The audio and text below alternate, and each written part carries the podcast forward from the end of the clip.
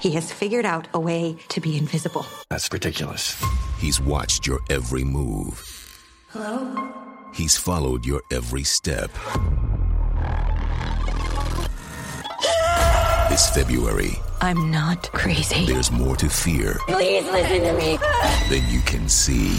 Where are you? From the studio that brought you Get Out and Split, Show yourself. Come on. The Invisible Man. Surprise. In cinemas now. Certificate TBC.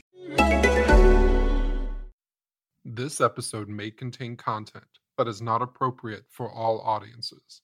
Specifically, if you are a survivor, what you are about to hear could be triggering.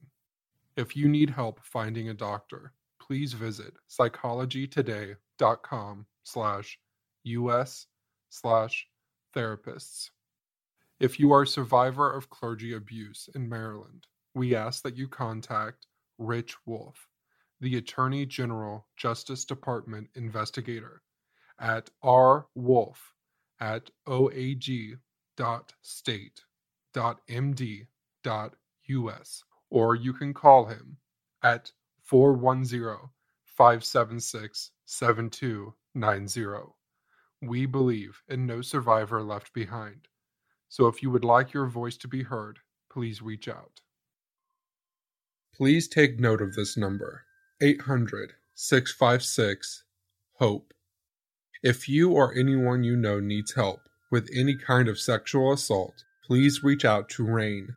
RAINN is the National Sexual Assault Telephone Hotline, and again, their number is 800 656 HOPE. SNAP is the survivors network of those abused by priests. More information can be found at snapnetwork.org or on our website at shadowspod.com.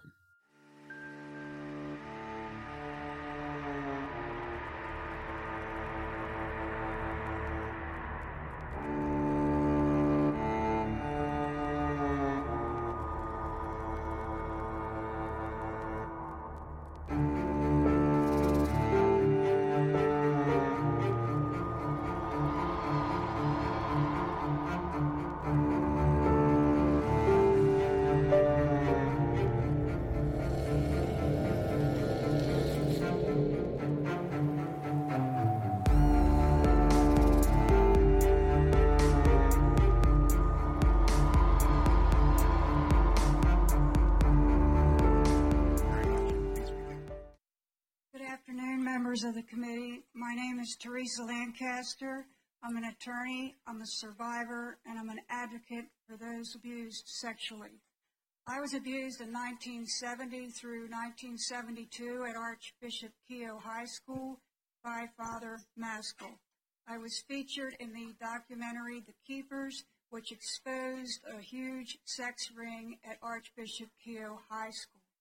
I was unable to come forward about my abuse in the 70s because Father Maskell convinced me that no one would believe me and he threatened me with his gun. Almost on every session, he would have the gun out on the table. I feared for my life.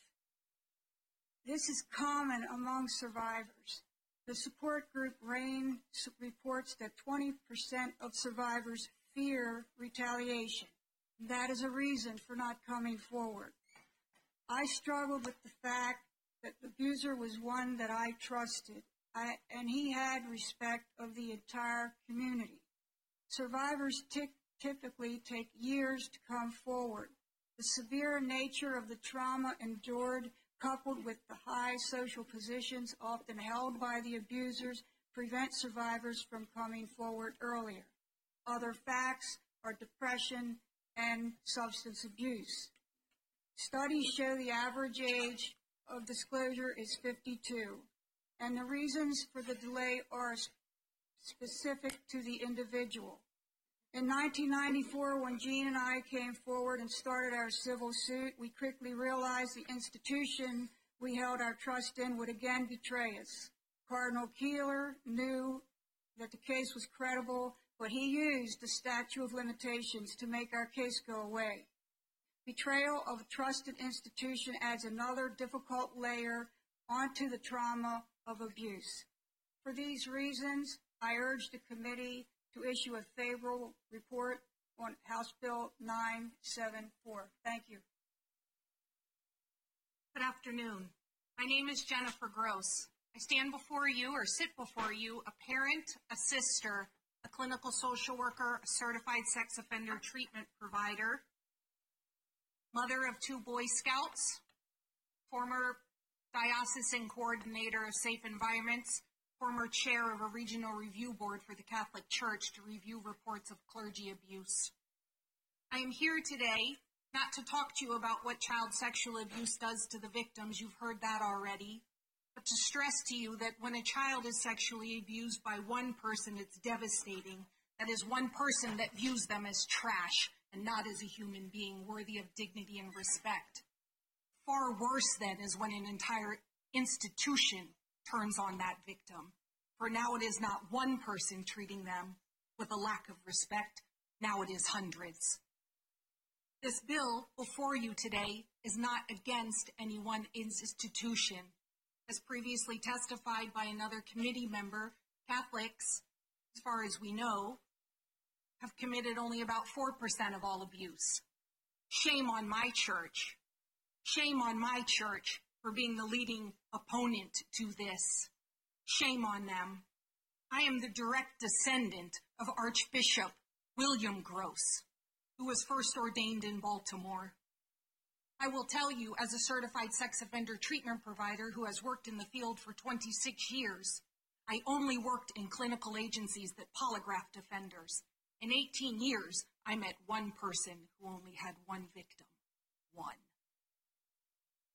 The majority of offenders had many, some up over 900. Sitting on a regional review board of clergy offenders, I once heard of a man who sexually abused a four year old boy, his 13 year old niece, and raped an old woman in a coma. Where is that man now? Mexico. Why? because apparently the church finds the United States rabidly anti redemptive. How can I still call myself a Catholic? Because this is my church too. And I will not allow it to only be represented by people who defend the undefensible. I am here before you to ask you today to protect my children Raise your hand if you leave your children with people you know will hurt them. No one. Don't do that to my children. Open this door of justice for survivors. Open this door of justice for survivors, which in turns provides safety to our children for today. Eliminating the statute of limitation exposes predators we did not know are still among us and are a danger. Please open this door to justice and protect my children, your children, and all our children.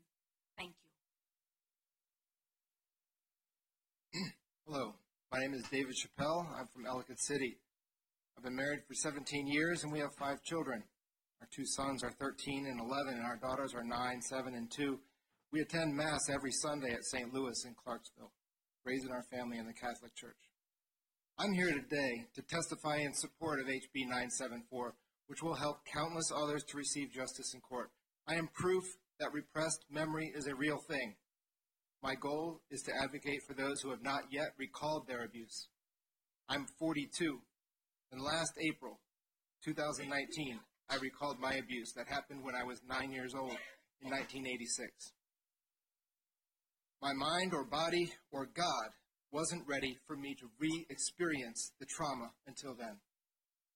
My recall process was slow, taking months to fully crystallize. I was extremely painful and debilitating. I was a shell of a person. I'd write down all my memories in this book through my therapy. This book is filled with awful memories from a lost childhood. I thought of suicide numerous times over the last year. It is only because of my therapist, my medications, and the tremendous love and support from my family that I'm here today. I have been diagnosed with chronic post traumatic stress disorder, and I'm so fortunate that my employer has been understanding of my needs as a person with a disability. Yes, I do now have a, disability. Therapy has cost us over $10,000 in this one year alone, a huge financial strain. My abuser was Father Wayland Brown. He pled guilty and was convicted in 2018 to child abuse and rape of two boys in 1987 and 1988 in Savannah, Georgia. In fact, the only reason that they could try him in 2018 was because some of the crimes occurred in South Carolina, which has no statute of limitations to bar prosecution.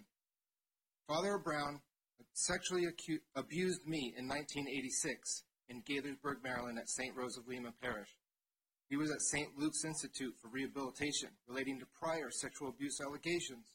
He was allowed to volunteer in my CCD classes and attended church events. He was playful, charismatic, with a friendly smile. Looking back, he was sick and sinister. He used God as a way to prey on children. Our entire community had blind faith in this man because he was a priest and he abused that privilege.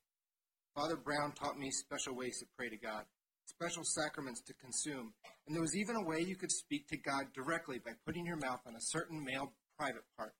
I was nine years old, being being abused by a priest, but to me at the time it was a special form of prayer. One time, Father Brown even threatened me with a gun. He, I asked, "Why do you have a gun?" He said, "So I can be sure that I won't tell anybody about what was about to happen." That's when he sodomized me. I blacked out from the pain, but when I woke up, he had me say the Hail Mary prayer. I could barely speak. Later that same day, he asked me to leave with him to go to Georgia, that he had to leave soon. I said, No, my family just moved here. I can't go with you. It sickens me to think now what happened very next, in the next months, years, in Georgia and South Carolina. He did not take me to Georgia, but he took so much of my innocence. He introduced me also to another priest who also sexually abused me in 1986. He remains in ministry to this day in Massachusetts. After a time of transition at St. Rose, a new priest, Father Duggan, was assigned to our parish, and I told him about what had happened. He did nothing. I was never abused again sexually, but my mental abuse continued when nothing happened. My brain went into survival mode, and in order to operate and function as a normal teenager and adult, my brain had to suppress the trauma that I experienced. This is my sworn testimony under oath. There are many more stories to be told. For all those who have been abused, who haven't recalled their abuse yet, I urge you to support HB 974. This abuse was an attack on my faith, my body, my soul, and my mind. Allowing myself to remember and relive these events have had a catastrophic event on my life and my family. However, I am a survivor, and I am starting to heal. For some survivors of abuse, part of our healing process is to receive justice in court. We deserve this opportunity because our memories are very real, regardless of when they decide to surface. Thank you for your time. Good afternoon. My name is Paul Griffin. I'm the legal director of Child Justice, and on behalf of my organization, we are here uh, in support of this bill, and we urge a favorable report. I mean, you've heard so much uh, powerful testimony that um, I think exposes the raw pain that so many people are still feeling uh, and the lack of justice that they're uh, facing right now. We we do urge its um, its passage, and in, um, the topic of forgiveness was brought up earlier, and it's a very interesting topic, and it's a very strong, powerful issue. It's really an individual issue. It's not something the state should be mandating, in our view. Well, that's up to individuals to decide whether they wish to forgive or not. And with my own faith, Catholic faith, the forgiveness is is absolutely um, um, urged, but also as atonement. That one must atone for their sins and their crimes. So you can have forgiveness, but still have uh, a person be held responsible. And I point to the Terry Anderson case, uh, where he did forgive his captors, but he also sued them and received a judgment for $26 million. So I think that we need to keep that in mind that while he was into forgiveness, he also was holding people responsible for their acts. So again, we urge a favorable report of this bill. Thank you. Hi, I'm Kathy Myers. I'm the director of the Center for Children in Charles County, Maryland. Um, and I've been in the field of child abuse, both victims and offenders, for about 35 years. I'm going to talk to you from the perspective of an offender. If I'm a sex offender, I groom you. I make sure that you trust me completely. I make sure I groom, if I'm a sex offender, everybody around you so that if you happen to spill the beans on me, you, you will, they will not believe the, the victim. If I'm a sex offender, I make sure that you think it's your fault. If I'm a sex offender, I make sure that all of the systems where I work will protect you as well. I make sure if I'm a sex offender that if I'm caught, you'll allow me to resign without you firing me for cause that would be in my record. If I'm a sex offender, I put in this wonderful evaluation if I do get caught by the people that you pay to evaluate me, what a wonderful person I am, and how I couldn't possibly have done this. If I'm a sex offender, I know what I'm doing. I pick my victims very carefully, and I go to places and institutions where I have access to lots of children who, if they tell on me, will not be believed, will be covered up, will be dismissed, and I will be protected. That's if I'm a sex offender. I know that I'm speaking to people in this room who have not come forward, probably about 10 to 15 just based on the numbers, and there's people on this panel who are in those same shoes as well. Please protect our victims because about 5% of cases are prosecuted criminally, and of the 5% that are prosecuted, I mean, are 5% of um, victims come forward to authorities as kids, and about 7% of those cases go to prosecution. So that is not the remedy for the victims that we're talking about. Thank you very much for your time. Madam Vice Chair, members of the committee, I'm Kathleen Hoke. I'm a professor at the University of Maryland Carey School of Law. We did submit extensive written testimony that discusses some of the undercurrent legal issues that Felicia Langell, my student, um, previously testified about. So I won't reiterate those. Um, but we do talk there about the statute of repose issue, um, the potential for false claims, and why that should not, um, you know, be a concern here, as well as the fairness of um, sovereign immunity and the role that that plays um, in our state. I want to address just two points and then make a, a personal uh, comment. First is um, why the criminal prosecution is not enough, and Delegate Wilson spoke to the availability of comprehensive uh, discovery during the civil process, and he's he's absolutely right.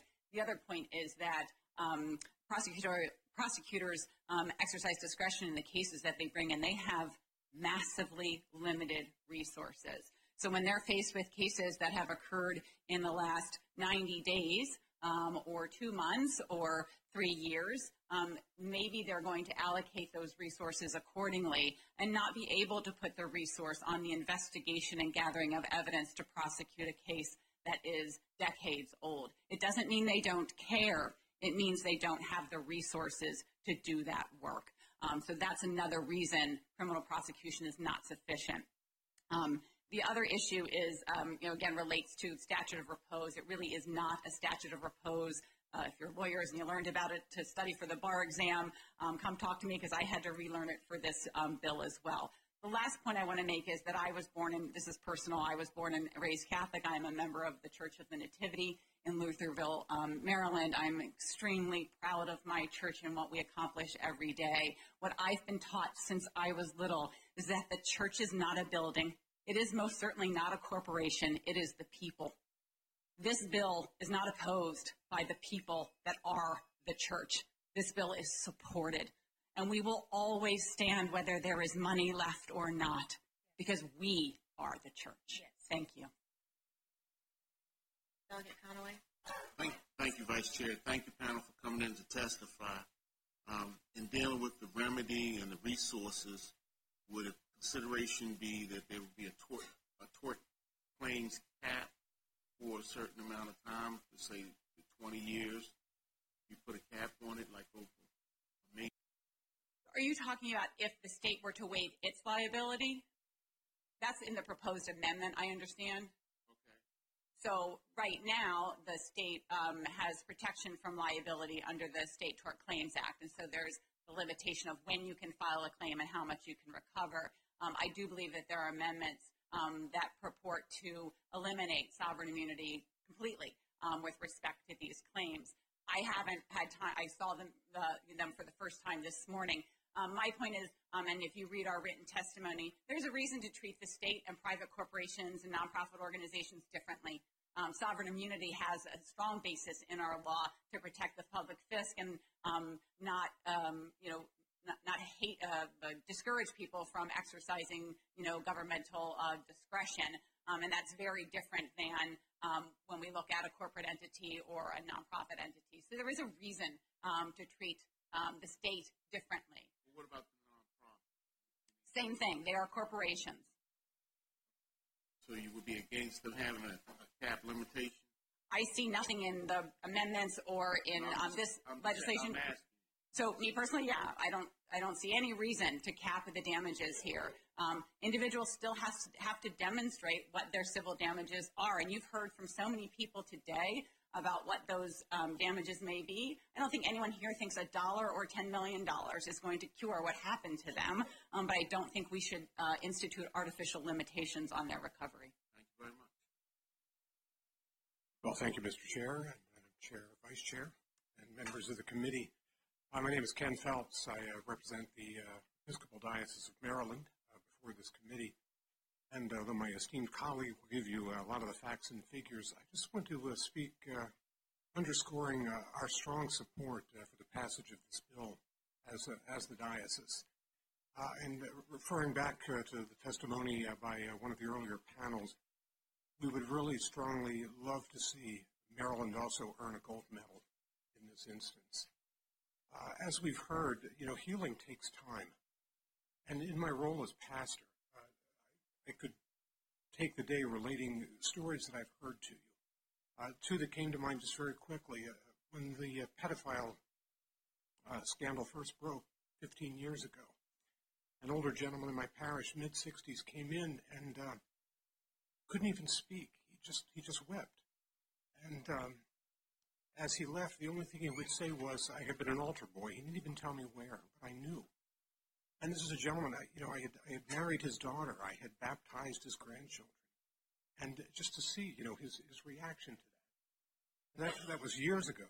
As recently as yesterday, a colleague who knew I was coming here to testify suddenly just took had this look and grew silent, and I knew, I knew and all she could look at me and say was, you know, not yet, not now. I can't, you know, we can't go there.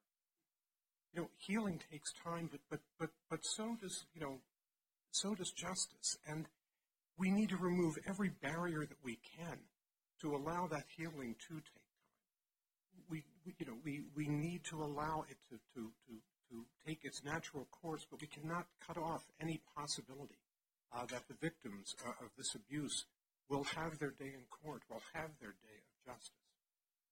Good afternoon. I'm 70 years old. My name is Frank Schindler. I live in Baltimore.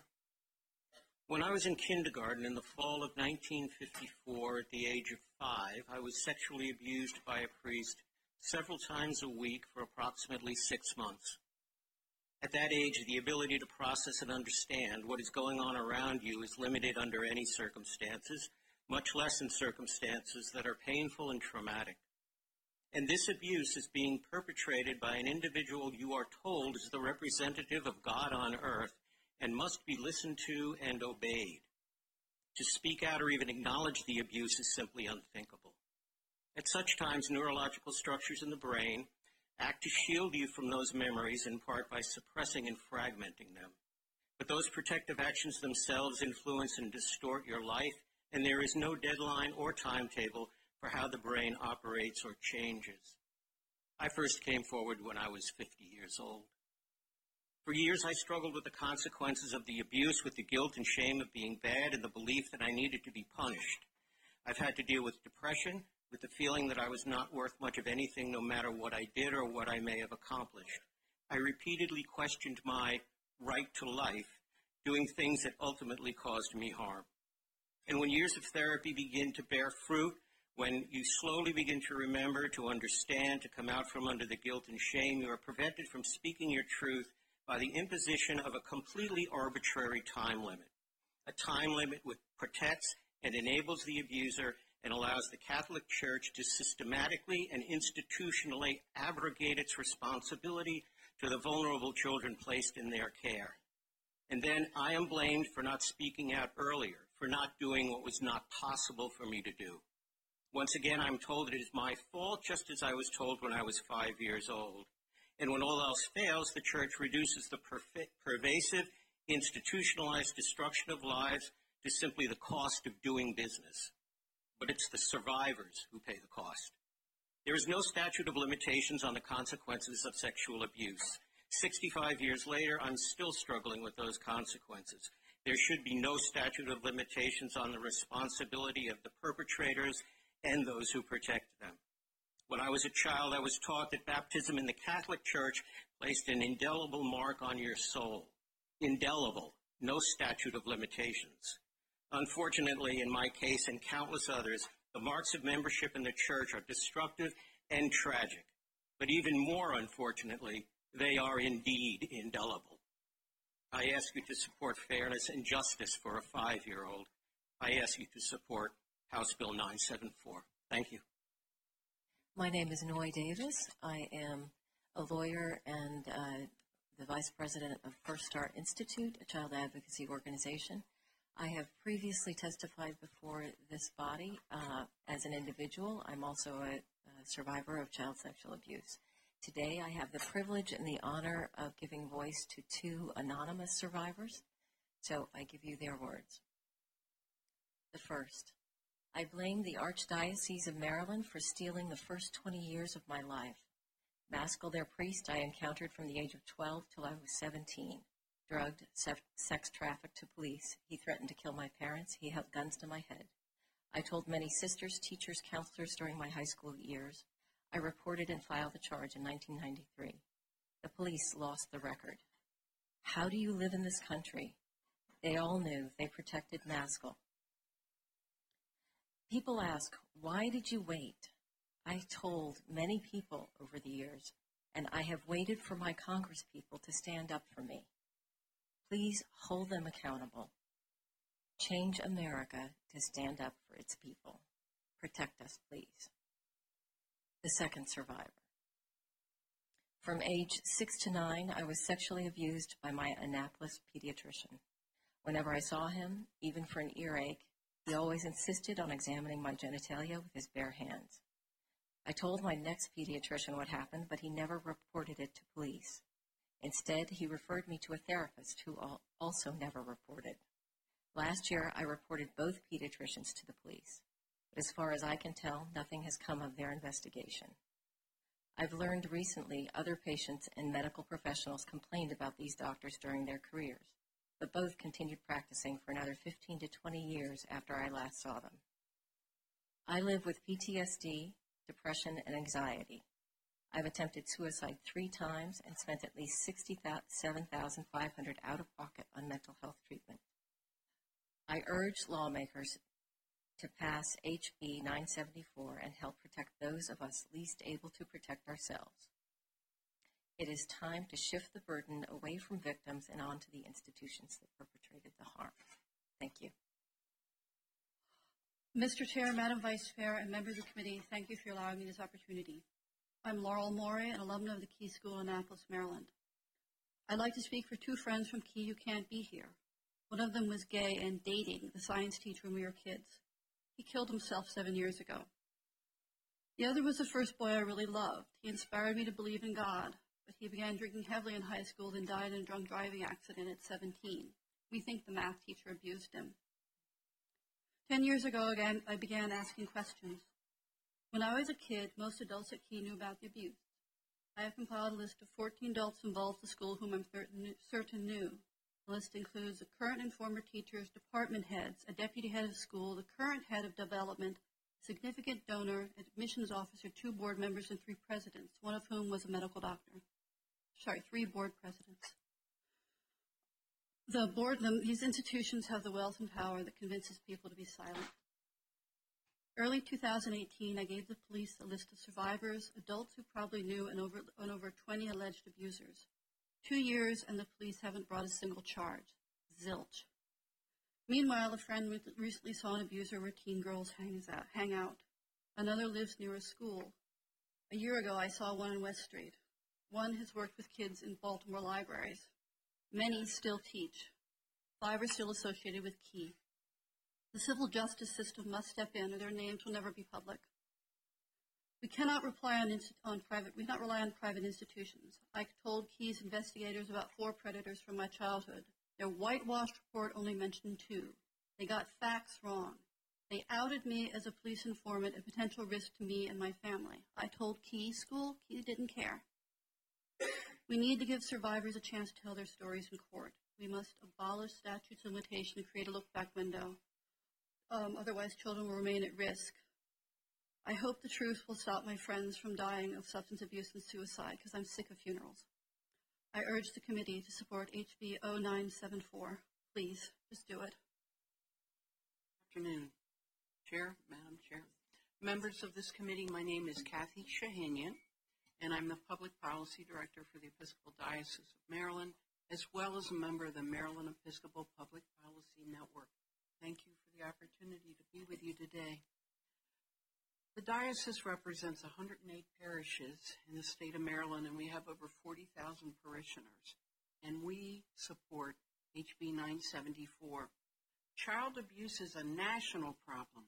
Each day in America, an average of 7,883 children are abused or neglected, and five of them die as a result. In the year 2000, 3 million referrals were made to the Children's Protective Services agencies throughout our country. Almost a third of the investigations resulted in a finding that the child had been mistreated or faced a risk of being mistreated. Sadly, child abuse is a reality in our world and must be acknowledged and understood in order for us to be intentional about solving this problem. Someone that victimizes a child should not be able to hide behind a time frame. HB 974 is about doing the right thing for those individuals that are traumatized through sexual abuse in Maryland. If a person who is sexually assaulted as a child grows into adulthood and takes too long to report his or her abuse, the abuser escapes civil prosecution. The perpet- perpetuator is free to keep stalking, grooming, and abusing children. HB 974 supports a victim's access to the courthouse irrespective of when the, tr- the crime was committed. The current law as written defends and protects the predators. Abolishing the statute of limitations for sex crimes against children will not solve the problem of child abuse overnight in our country, but it will arm our society with a vehicle to protect our children. The Episcopal Diocese is serious about supporting H90, HB 974, and we respectfully request your support. Thank you. Hi, my name is Vanessa Milio, and I'm the executive director for an organization called No More Stolen Childhoods. And I've spoken to many of you about this and other issues related to childhood sexual abuse. I actually just want to start by saying thank you. I know this is an incredibly difficult subject to talk about, to listen to, and I really appreciate all of your willingness to be here, to stay in your seats, to pay attention, and to hear people tell their stories. That is unfortunately not something that they are used to getting. I also want to thank you for passing this legislation last year. Um, you had the institutional courage to move this out of committee into the floor of the House, and the House had the courage to pass the legislation. So I want to thank you. And I'm sorry that we have to ask you to do that again, but we do. Um, and so I hope that we can count on you to be strong for all of us um, in passing this bill forward. I want to take a minute and address something that has been kind of flying around the room a little bit, and that's the money, because the money is a big part of this. Um, and I want to start by the number of $9 billion. That's the estimated cost in the United States of child sexual abuse. That's not my number, it's Hopkins' number. That's the cost that goes beyond counseling and therapy sessions. It speaks to lost wages. It speaks to health issues. It speaks to the long term impact of trauma that impacts the victim, their spouse, their family, their coworkers. There's productivity loss. This is not a one person, one and done scenario. This is something that we all address and we all face every single day. The second thing I want to talk about is options. We've heard a lot about bankruptcy today and a lot of pieces about that, and I want to clarify a little bit. Pennsylvania does not have a look back window. The Harrisburg Archdiocese chose bankruptcy as an option preemptively. The Boy Scouts of America chose bankruptcy as an option for their organization. Institutions have choices. They can choose bankruptcy protection, They can choose to set up trusts. They can choose to offer counseling. They can choose to, to um, address the issues in the courts. Institutions have choices. What you're hearing today is survivors asking you for the same choices. It should be the survivor's choice whether or not they want counseling. It should be the survivor's choice while telling their family is enough. It should be the survivor's choice whether they're brave enough to face a criminal court. Should be the survivor's choice whether or not they're brave enough to face a civil proceedings. We're simply asking you to put the choice back in the hands of survivors for how they heal and they seek justice. Thank you. Thank you very much. Are there questions for this panel? Seeing none, thank you all very much. The final panel in favor of the legislation Mary Corzine, Susan Karen, Judy Lorenz, Lisa Jordan, Joyce Lombardi. All been in the room so far, so if you'd begin with right there, that'd be fine. Uh, my name is Mary Corzine, and I'm here to provide testimony as a survivor of childhood sexual abuse in support of House Bill 974. When I found the courage to come forward uh, at last to tell a teacher, multiple priests, and a therapist, this is what I heard, and it was devastating. He is sick. It's not his fault. You'll feel better when you forgive him. Vengeance alone belongs to God. At least you weren't raped. Is it any wonder that it takes decades for survivors to come forward when this is the response they receive? I tried several times to tell my parents, but became very overwhelmed and panicked because I wasn't sure what would happen next. I didn't know the words to describe what was happening. I was in fifth grade when I was instructed to sit on the lap of the abuser in a darkened room in an empty house on school property. I thought he had a stick in his pocket, repeatedly poking at me. He told me to wrap my arms around his neck tightly while he talked to me. When it was over, I flew outside, red faced and crying, and went to the school bathroom. My uniform was wet with an un- undefinable, unidentifiable white substance. I wiped it off and I returned to class. This happened several times in the same house on school property and also in the boiler room, where I was placed across the de- top of a child sized desk hidden in the back. I told the teacher about the abuse, but she never told my parents. My abuser was then moved to a different parish. Later, in 1986, I learned an eighth grade boy had attempted suicide after being abused by the same priest. The priest, now laicized at his request, was working as a CYO basketball coach in the same archdiocese. He later pleaded guilty to four counts of sodomizing a minor and admitted to sexually abusing six other boys more than 50 times in the previous six years. A plea deal granted him immunity from prosecution for abusing the other six boys. He served nine months. He is not on the Maryland Sex Offenders Registry. It's heartbreaking to me that a person can commit repeated, constant, and calculated pedophilia in Maryland and get away with it. Is a perfect example of how abusers will continue to abuse until they are stopped. This bill will help to expose abusers like him and protect children in the future. Today I'm here for them as well as myself. When victims come forward, perpetrators are exposed and children are safer. Predators depend on the statute of limitation to be able to continue to practice their compulsions. Institutions further protect abusers when they consistently demonstrate a lack of courage by protecting their institutions rather than its victims. There is hope for survivors, but without resources, trauma can seem insurmountable. Thank you, and please support House Bill 974. My name is Judy Lorenz, and I am here in favor of HB 974. I'm also married to my hero, who is the last gentleman in um, panel two. Yeah, we've been doing this a lot. I've been here too many times testifying before this committee on behalf of victims of child sex abuse, too many times seeing bills stuffed into drawers, not making it across the street, or passed by the House overwhelmingly only to die in the Senate. SOL legislation getting sneakily transformed into a law regarding statutes of repose rather than statutes of limitations. Extra deliberation requested last year, knowing the tie-breaking senator would be deployed to Afghanistan the very next day and would be, not be present for the crucial vote. Enough. There are concerns over institutions that have filed for bankruptcy in the aftermath of SOL extensions. I was more alarmed to see an article in the Washington Post this week focusing on Cardinal McCarrick having paid a million dollars to an order of priests whose founder was an abuser. I know of hundreds of survivors who would be far better beneficiaries of these types of funds. Enough.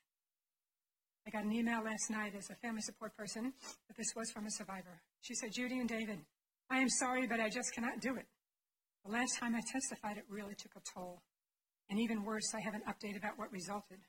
I had been in mediation with the Archdiocese of Baltimore for counseling costs. You know, that unlimited counseling they talk about? Well, that's a farce. When I met with them, it was right after my testimony last year, and they said they were well aware of who I was. I recounted to them my story, as painful and embarrassing as it was, and gave them the receipts for over $10,000 in counseling payments I had made in the 18 months prior at $200 an hour with a doctor specialist in adult survivor issues. And this does not include the tens of thousands I had paid previous 40 years. The Archdiocese offered me a paltry $5,000, of which the attorney would take a cut. No future visit support, unless, of course, I wanted to go to a priest. What an unconscionable insult. They said they're worried too many survivors will come forward. I declined any payment from them, accepted nothing, and continued counseling out of my own pocket. If anyone is willing to read this, I'm fine with that. I just cannot do it myself. And that was from Gloria Larkin. As a family support person, I have heard the horrors of family members dealing with their loved ones' addictions, divorces, mental illness, and today, my God, again, every time I come here, I'm more surprised and horrified with what is being said because these people are speaking the truth. That's a rare thing in our country today. What is it going to take to make Maryland stand shoulder to shoulder with New York, New Jersey, Delaware, and other states who have already passed this type of legislation? This experience is grueling. None of us wants to be here telling our stories over and over and over, but we will until you have finally had enough. I appreciate the courage that this body demonstrated last year in, in passing the bill despite intensive lobbying, which you will get again. I respectfully request that you do the same and urge your colleagues in the Senate to display that same courage. Thank you so much for listening. Good afternoon. My name is Susan Karen, and I represent Maryland Catholics for Action. We're a coalition of Catholics, we're lay people, uh, priests, women's religious, and even postulates who support victims' rights related to the clergy sex abuse scandal. Our leadership has abandoned our injured brothers and sisters. Our leaders have not provided the transparency and accountability necessary to ensure that these criminal activities will end. In my written testimony, I provide uh, references to two polls that were done in 2019 on U.S. Catholics. One was in The Economist and one was a Gallup poll. And they said the same thing. 30 to 35 percent of U.S. Catholics are personally questioning whether to remain Catholic because of the scandal and have unfavorable views of our leadership. It's important to know that these polls may actually be underestimating the laity concerns. This is because most Catholics have no idea what our church institutions are doing behind the scenes in terms of spending money and lobbying resources to thwart bills like the Hidden Predators Act. Our leaders often share their legislative priorities on the pulpit, in bulletins, and flock notes, but I've never heard anybody publicly uh, challenge the HPA, though I've heard privately they have. As an ally group, we have heard victims share with us the stigmatizing response they have received of not being believed, judged, or dismissed, or hearing magnificent statements from the church hierarchy which never materialize into substantive support. The cost burden of the crime lies predominantly on the victims, and if it doesn't pass this year, they will continue to pay that cost. Anyone who is Catholic should regard this scandal as an ex- existential issue. We are facing moral bankruptcy. The laity are the treasures of the church. We provide the financial offertories and the hundreds of thousands of hours in charitable work. Our voices should be um, heard just as much as the, our brother bishops. I hope that you will support HP 974. Good afternoon, Mr. Chairman, Madam Vice Chair. I'm Lisa C. Jordan with the Maryland Coalition Against Sexual Assault. I've been testifying in favor of bills like this for decades. We are here this year in favor of House Bill 974. There's really nothing I can say that's going to be more compelling to the voices that you've already listened to.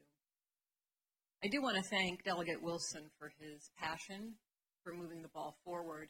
I'd also like to point to Delegate Menace, whose picture is on your back wall up there, and thank Delegate Petzold and Senator Kelly and Senator Young, and then Delegate Anthony Brown, and every single one of you for voting last year in favor of this bill. This is something that would eliminate the statute of limitations. So these people don't have to continually come back and have the pain of telling you their stories over and over and over again, only to have the state of Maryland simply fail to do very much.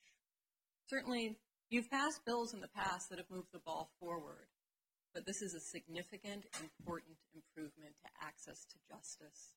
It is fundamental to your responsibilities here as legislators. So, for those reasons, and mainly for the reasons of the survivors and their voices that you've just heard, the Maryland Coalition Against Sexual Assault urges a favorable report on House Bill 974. Uh, Mr. Chair, members of the committee, Joyce Lombardi from the Baltimore Child Abuse Center. I'll only uh, raise one point that hasn't been raised by everyone else that you have heard today, and that is that the um, in the 16 states that have look-back windows, uh, we hear the specter, and some of your colleagues might be talking about the specter of bankruptcies and floodgates. We've heard that in the years that we've been doing this litigation. Uh, information from Child USA shows that that's not true. Um, in Georgia, there were, in Utah, I'm sorry, there were four claims after their look back window. In Delaware, there were 1,175, 1,000 of which were against one defendant, a pediatrician. And so we know that uh, very few survivors actually want to access the criminal or the civil justice system. It is difficult. Healing takes many forms. Um, once they, all this bill is asking you to do is provide those few people access to the courts. And then once you're in the courts, then memories. Then they have to deal with the evidence of memories. Memories fade, witnesses die, documents get destroyed. Uh, and so this is simply for those few courageous people who can come forward. All you're doing is allowing them uh, to come forward and access the courts. And we urge a favorable report and thank you for your support thus far. Are there questions for this panel? Delegate Cox. Thank you, Mr. Chair. Thank you, panelists, um, for the attorney experts. If I could have a quick, if you, if you know, under the statute scheme as it exists now, if you were to, if we were to pass the look back, would the um, sovereign immunity be waived automatically, or would there have to be a review of that? I understand that there are additional amendments regarding that, and I've not yet seen those. Ms. Lombardi may have. No, I haven't seen the amendments, but my understanding is that the bill before you does not address sovereign immunity. And so the bill before you, the amendments do. And, and do you understand the the idea behind the amendment goes with the, dele- the good delegate's experience and why I would want to protect someone like the good delegate. Is that, is that a fair amendment in your, in your view? We're looking forward to reviewing it, I'm sure, and appreciate your interest and support for survivors. Are there further questions? Seeing none, thank you all very much. That concludes the testimony from those people in favor of the legislation. For the committee, there are two people signed up to testify opposed to the legislation. I will say that after we hear their testimony, the committee is going to take a five minute break to give people the opportunity who have been here with us today um, to, to collect their things. Uh, uh, as we have another uh, five or six bills to hear after this. But I just wanted to kind of put that on, put that out there for the committee, let everybody know kind of where we are in opposition, Cary Silverman and Minor Carter. Good afternoon. My name is Minor Carter. I represent the American Property Casualty Insurance Association and Liberty Mutual. Probably should have signed up with um, favor with amendments. Our issue is solely insurance. that as people have talked about monetary rewards, we all know in many cases that the incident or never happened except or had is is expanded because of the uh, presence of insurance money. And we'd like to work with the committee to resolve that problem. So to be clear, you're testifying as favorable with amendments now? Well, I should have said that. But the- let me put it this way: be actually, absolutely blunt. I was told to come do and do it. When I, but by the time I signed up, I realized when I got my testimony, we're not against the input of the bill. We're in, against the inclusion of insurance. But by that time, it was. By the time I thought about what I was going to do, it was too late. Not the first time in my life. Okay. Sir, go ahead. Good afternoon, Mr. Chairman, uh, Madam Vice Chair, members of the committee. My name is Cary Silverman. I'm here today on behalf of the American Tort Reform Association, an organization, a national organization that represents businesses, uh, associations, and municipalities here in the, in the District of Columbia. I'm a Maryland resident and, and, member of the Maryland Bar. And um, I'm here today to um, express our concern with the approach that's taken in this bill. And before I I get into to that, I do want to to um, express uh, uh, appreciation for your consideration of this very difficult issue and, and all the people today that have testified on this on, on this topic, their courage um, and their advocacy here. Our, our issue is is really with, with the precedent that this sets, uh, the type of approach that's taken here. It's not with extending the statute of limitations to whatever would be a reasonable level um, in, in, in the view of the committee. It's with the approach that's taken. And that is an approach that we haven't seen ever before in Maryland. Um, that's an approach that eliminates the statute of limitations entirely, completely, for a type of civil claim. We have not seen that before. It's an approach that revives time barred claims. That's an approach we've never seen here in Maryland before. And, and it's concerning to us because it sets a precedent for, for other types of civil actions. Statutes of limitations you know, may be viewed as arbitrary.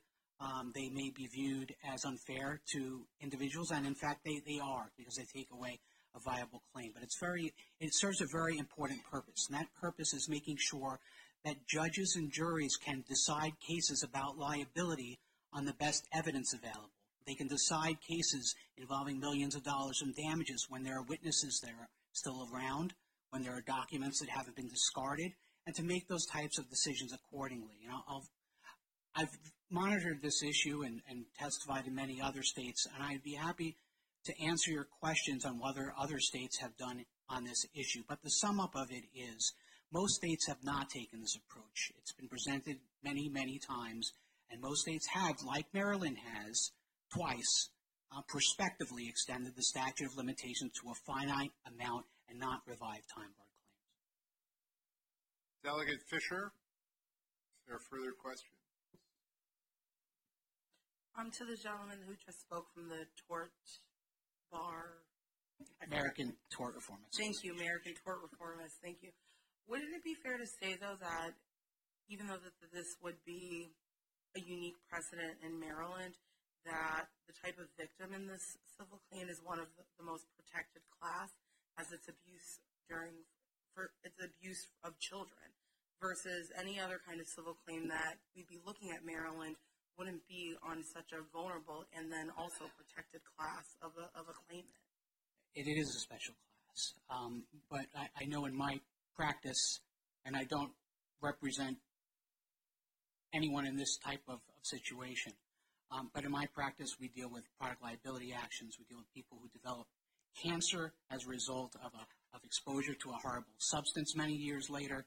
We deal with people who, who may, there, there may be people who are assaulted and attacked. Uh, you know, that, those are also kinds of tort claims, people maimed in, in the workplace by a defective product. There's all, the tort, the tort law, you know, deals with, people don't sue for little injuries. They sue for horrible injuries. So there will be cases, and we're already seeing in other states expansions of these types of laws beyond child sexual abuse to other types of claims. I guess I would say, even the examples that you gave, this body, and I can't speak for the body, no one can speak for the body across our colleagues across the street, But I would say that even in that, this is very different. A products liability issue, something that you didn't know that was going to harm someone, is not dealing with not only minors, which is such a protected class and a state interest to protect, and then you're dealing with something that is sexual abuse and or rape, which is something that you knowingly know that that's going to injure, cause harm, and be detrimental to someone. I, I still believe that you can very much distinct this bill um, versus a claim of saying that for civil claims in the future, it's going to be a floodgate of an example that we're going to let um, dissolve a statute of limitations for other civil claims. I do think that you can very much, I think all the lawyers on this committee can see those, that, those distinct differences. Delegates Conaway, McComas, then Griffith. Thank you, panel, for coming in to testify. My first question is, what, what is the problem with the insurance issue? Oh, it's, it's the constant problem when you have a statute, beyond the statute of limitations. And we already have a problem, there's a constant problem of false claims because of the insurance, uh, because you see the insurance company, you hope they're going to settle to get rid of the claim. And there, uh, that's a prevalent problem in insurance today, and we think this would open up another opportunity for false claims. To, to the second gentleman that spoke, I, I think in my mind, you, you, you made the case for me because you said there's no other precedence on something having a statute of limitations like what we're proposing here. Is that right? In Maryland. In Maryland. Mm-hmm. But what I heard in the testimony actually is you're talking about, if I can say this, the murder of a child's soul, of, of a person's personality. That's something that's going to change them forever. So when you when you talk about a statute of limitations, this person is going to be changed forever. So I don't think there's any limit on that. Would you like to make a comment about that? I, I, I understand that I, I have a lot of sympathy for the people who have gone through this type of situation. Um, I, I think, you know, in some of the other types of cases that I've talked about, I mean, there are people who have lifelong injuries and they and will could also say that, that they won't be harmed every day that they wake up forever. Thank you. Delegate McComas, then Griffith. Thank you, Mr. Chair. Um, I'm kind of looking at this a little bit differently um, because basically the, the individual doesn't kind of able to put the picture together to realize that they've really been abused until we're saying 52. And so there are different mechanisms within the law where the statute of limitations is tolled or, or suspended until the person discovers that, that they've been abused or, or not abused but have been injured okay, or the person, um, let's say they get hit on the head and they've been unconscious for, you know, X years and then all of a sudden they wake up and, and they real, you know, put it all together and then they would be allowed to sue because they were, they were disabled before. So this, this isn't quite that unique in that sense because um, of that. And then you couple, I, I'll, I'll, I'll finish this and then I wish you to comment then you have you have the situation where you're dealing with a, a, a vulnerable uh, class, children, and they might be threatened with a gun, or they say, "We're you know we're gonna we're gonna kill your pet, we're gonna kill your brothers and sisters, we're gonna kill your parents if you say anything." So there's there's this duress, and so they don't have you know finally when they 52 and they kind of okay the person's not around anymore, or or you know they realize that they can't kill their parents or things like that that that the light bulb goes on. So, so in a sense, it's it's not necessarily really upending the tort system. It's just kind of modifying it for a rather unique situation. Um, so, would you comment on that? Sure. Um, the tort system does have some mechanisms already in place um, that that try to provide uh, extra time for people in different circumstances. Obviously, when injury is to a child, the statute of limitations doesn't run until they become an adult at least. Um, uh, there's also, in some cases, a common law discovery rule that might be recognized by the court that would give additional time to a person who didn't know they were injured. So, you know, something, uh, they were harmed by medical malpractice or whatever it might be.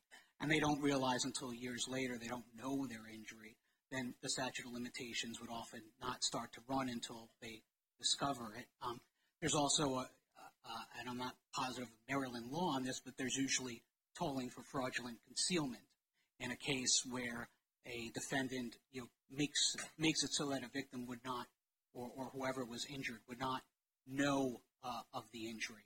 Uh, and if they intentionally do that, that would also toll the statute of limitations. So there are those those types of mechanisms that are already in place here and in other states that are available. They're narrow, but they're they're there. Thank you, Mr. Chairman. Uh, this is for Mr. Silverman. Kind of following up on uh, Delegate McComas' question.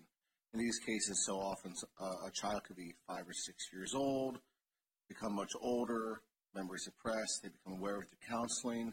It could be a young child that's nonverbal, they get older, they become verbal, they finally discuss it.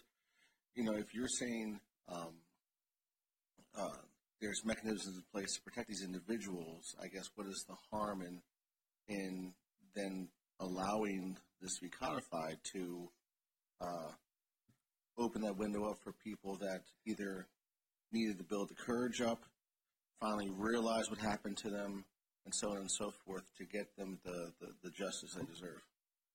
ATRA's position on this is just that any statute of limitations ought to be finite, not unlimited, which, this bill has. So if there was a, a number that was in there, even if it was a higher number, I don't think ATRA would have any, any issue with that. Uh, and the second is that changes in statute of limitations shouldn't revive time barred claims because when that happens, organizations uh, are, are judged today based on standards of what we now expect rather than what was known at the time. They may not have purchased insurance at that time to cover the claims that they're now going to face. They may not have saved the records um, of that long ago because they didn't realize they could possibly be subject to suit that many years later.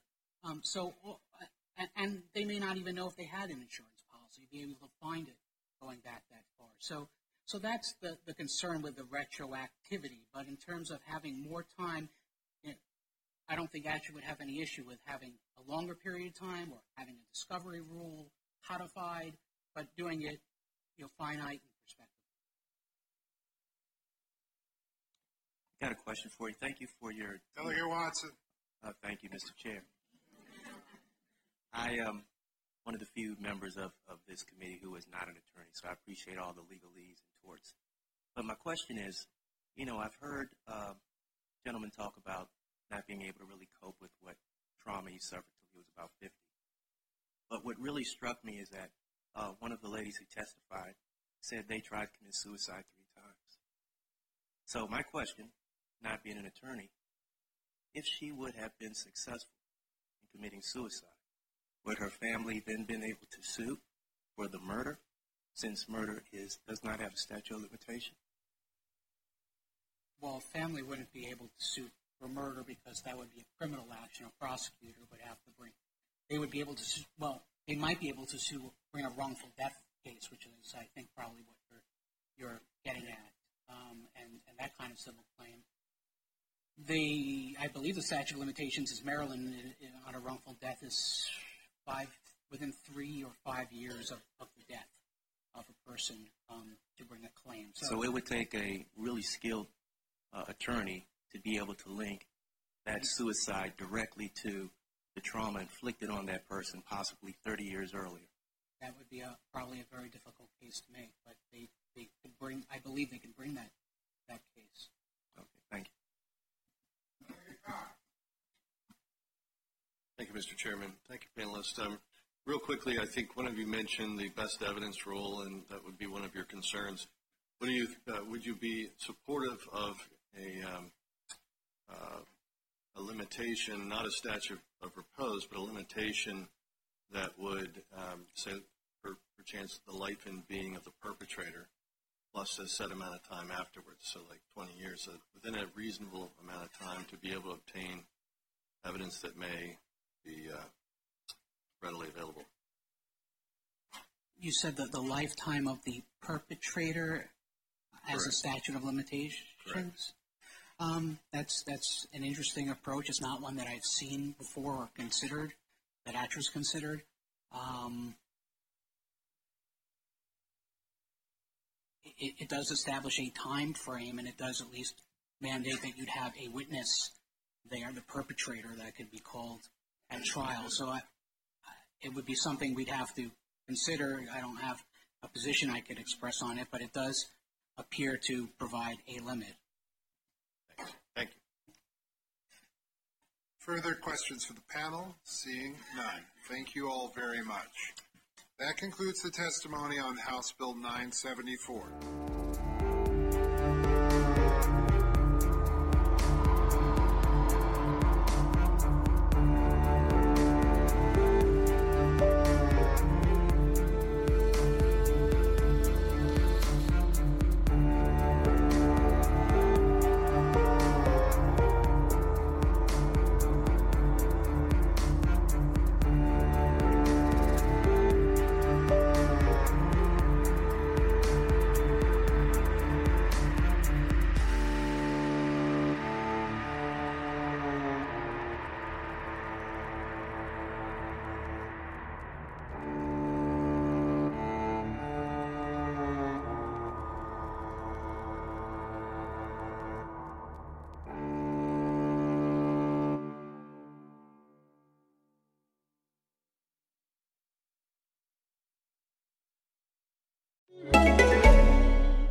He has figured out a way to be invisible. That's ridiculous. He's watched your every move. Hello? He's followed your every step. This February, I'm not crazy. there's more to fear Please listen to me. than you can see. Where are you? From the studio that brought you Get Out and Split, Show yourself. Come on. The Invisible Man. Surprise! In cinemas now. Certificate TBC.